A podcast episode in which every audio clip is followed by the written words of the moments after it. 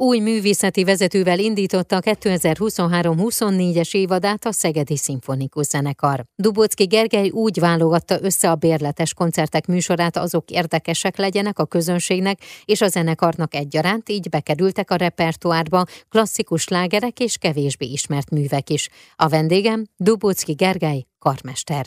Te lettél a Szegedi Szimfonikus Zenekar új művészeti vezetője, amihez először is gratulálok. Köszönöm. Hogyan jött a felkérés, hogyan jött a közös munka? Én azt gondolom, hogy azért ugye a zenekar nem volt ismeretlen számodra. Valóban nem volt ismeretlen. Még a tavalyi szezonban csináltam velük egy francia-magyar műsort, és az sikerült olyan jól, nem az együttműködés a zenekarral sikerült olyan jól, hogy elkezdtünk beszélgetni arról, hogy ezt az együttműködést hogyan lehetne szorosabbra fűzni. És annak lett az eredménye az, hogy amikor az igazgatóválasztás ideje eljött, mert hogy ugye ezek ilyen kinevezési ciklusok általában a zenekaroknál, akkor Gyuri Sándor korábbi, korábbi igazgató úgy adta be a pályázatát már, hogy közös egyeztetések után természetesen megjelölt engem művészeti vezetőt. Tehát ennek a ciklusnak már közösen vágunk neki. Gyuri Sándor, igazgató, és művészeti vezető a zenekarnál. És akkor ebben az évadban, a 2023-24-es évadban már szereped volt abban, hogy milyen művek legyenek ebben az évadban, illetve hogy hogyan alakuljon? Igen, természetesen. A mostani évadot már tulajdonképpen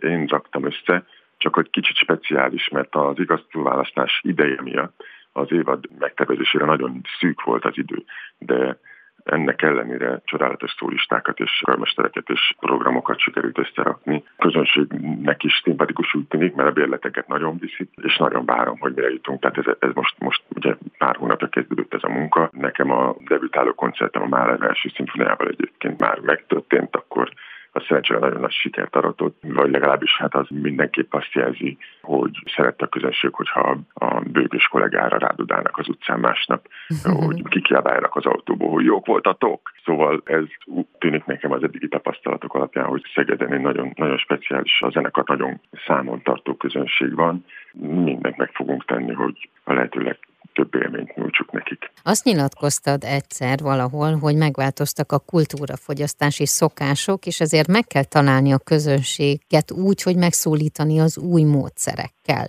A te fejedben ez hogyan jelenik meg? Hogy lehet ezt megtenni? Hogyan lehet megszólítani most 2023-ban a közönséget, illetve a szegedi közönséget? Ez több rétű probléma, de valójában tényleg azt gondolom, hogy annak a zenekari formának, nagy zenekari formának, ami ugye a 19.-20. században kialakult, annak a régi módján, régi formájában már nincsen jövője.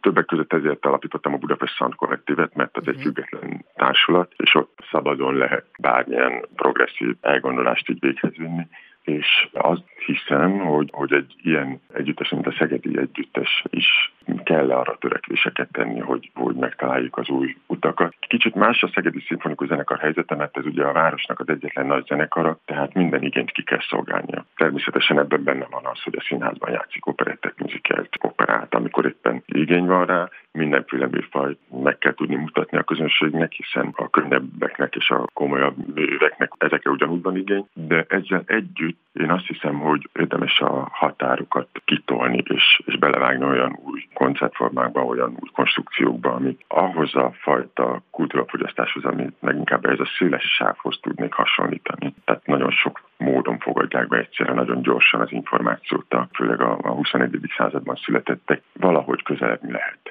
hogy a mondatnak is vége legyen. Tehát nem, ez nem egy kompromisszum abban az értelemben, hogy, hogy mondjuk a művek minőségéből vagy a repertoárból alábbadnánk, hanem inkább azt mondanám, hogy egy olyan szótárral segítjük a hallgatókat, vagy egy olyan kontextust adunk majd, amiben nem probléma ezeknek a műveknek a befogadása.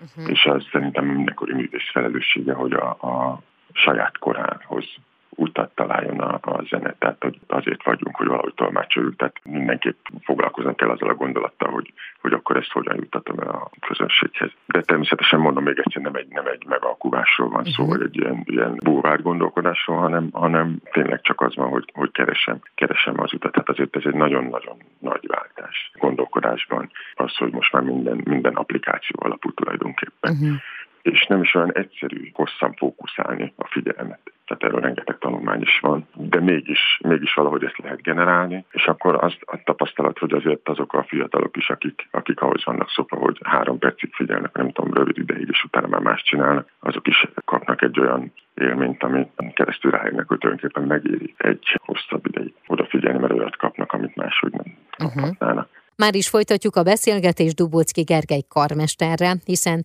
ő lett az új művészeti vezetője a Szegedi Szimfonikus Zenekarnak. Új művészeti vezetővel kezdte idei évadát a Szegedi Szimfonikus Zenekar. Dubocki Gergely klasszikus lágereket és kevésbé ismert műveket is beválogatott a zenekar repertoárjába, a zenekarhoz pedig Baráti Kristóf hegedű művész, Fenyő László Gordonka művész és Keselyák Gergely karmester is érkezik vendégként. A Szegedi Szimfonikus Zenekar bérletes előadásai mellett közreműködik a Szegedi Nemzeti Színház zenés darabjaiban, és számos vendégjátékon vesz részt. Folytatjuk a beszélgetést Dubocki Gergely karmesterrel. A Szegedi Szimfonikus Zenekar következő koncertje az november 4-e, 28-a és decemberben is, illetve ugye a következő évben is jó pár hangverseny és koncert lesz veled mikor találkozhat a szegedi közönség? Két nagy bérlete van a zenekarnak. Az egyiket indítottam én, a Máles első szimfoniával, és a másikat meg Gyuri Sándor ki, ugye karmester, tehát most az igazgatás mellett ugyanúgy még azért vezényel tovább természetesen, és az is hagyomány, hogy az egyik, egyik bérletben requiem hangzik el. Ugyanebben a béleben, ami most kezdődik, fogom én vezényelni december 5-én Mozart Jupiter szimfóniáját, illetve Haydnnak két kevésbé játszott művét, az első szimfóniát, meg a szimfónia koncertantét, ami egy négy szólistás mű, oba fagott hegedű és cselló, nagyon különleges 105. szimfoniaként is szokták emlegetni. Ebben is látszik például, hogy már óvatosan, de azért, azért tolom ki a határokat, tehát így ismert uh-huh. szerzőnek a kevésbé ismert darabját fogja hallani a közönség, de rengeteg különlegesség elhangzik még az évad során. Jön majd Kovács János egy Liszt Wagner programmal, hogy pár dolgot mondjak, de Paráti Kristóf vagy Fenyő László is jönnek. Az évad utolsó koncertje pedig egy Ramó Bach Richard Strauss program lesz, ránk ideső fog Bach versenyt játszani, amit már most előre nagyon várok. Szegeden mennyi időt kell töltened most azzal, hogy te lettél a Szegedi Szimfonikus Zenekarnak a művészeti vezetője?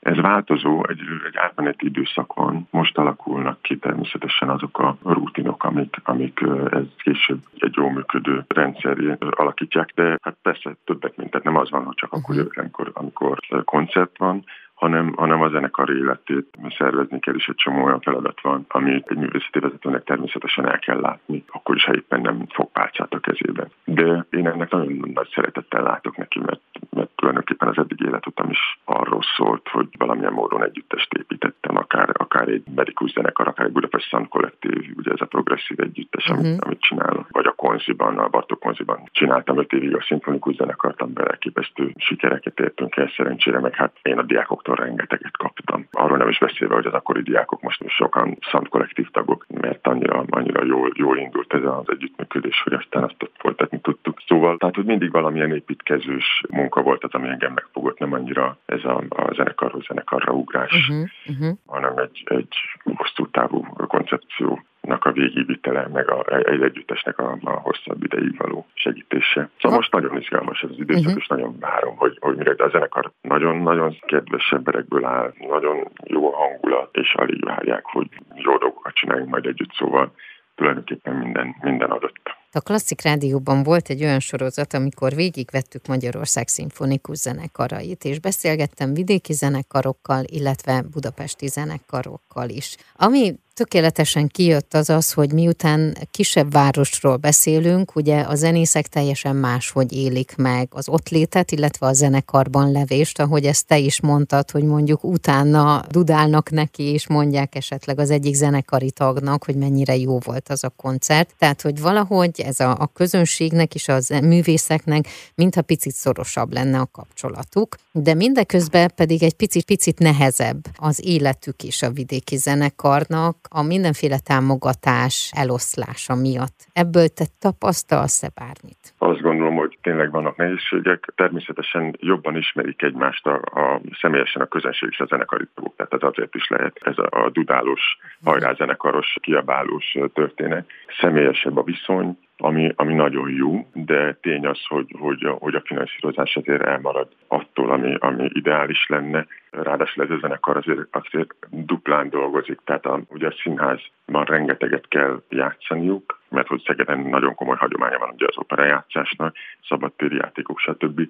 Szóval jó nagy létszámú zenekarról beszélünk, Magyarország egyik legnagyobb szimfonikus zenekara, de ennek ellenére tehát annyi dolgoznak, mint két zenekar. És ezt munkamennyiséget, a támogatás mértéke egyáltalán nem adja vissza, mármint a központi támogatás mértéke. Nyilván az összes zenekarnál az a helyzet, a vidéki zenekarnál, hogy a, a helyi önkormányzat segíti, ahogy tudja, uh-huh. de hát ez sokszor, sokszor nem elég ahhoz a, ahhoz a fizetési színvonalhoz, ami mondjuk kívánatos lenne. És azt is gondolom, hogy, hogy Szénának is azért van ezzel feladata, tehát nem lehet csak a csak a fenntartóhoz ácsingózni, mert, mert bármilyen helyzet jöhet, világjárvány, gazdasági válságok, szóval biztonságosabb egy zenekarnak, hogyha több lábon áll. Természetesen ezzel is foglalkozunk itt a zenekarnál, hogy akkor ezt, ezt hogyan lehet még segíteni. De valójában ez, ez tényleg így van, ahogy mondtad, hogy a, a vidéki zenekarok is sokszor nehezebb helyzetben vannak, mint mondjuk egy kiemelt fővárosi zenekar. Én nagyon szépen köszönöm, akkor nagyon-nagyon jó munkát kívánok, és nagyon sok örömet.